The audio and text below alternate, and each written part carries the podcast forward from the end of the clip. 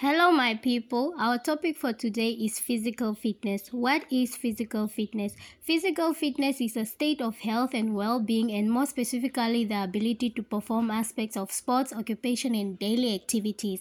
What are the importance of physical uh, the importance of physical fitness it helps individual maintain a healthy body weight reduces the risk of chronic diseases such as obesity heart disease stroke and type 2 diabetes and also improve overall well-being. So in addition i can also say physical fitness can also lead to increased strength flexibility endurance and improve cardiovascular health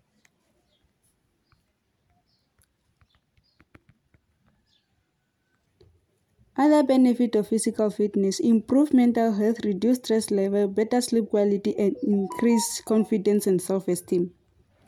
The examples of physical uh, fitness activities uh, they are warm up, jogging, jogging at one place, running, walking, high, high knees, jump.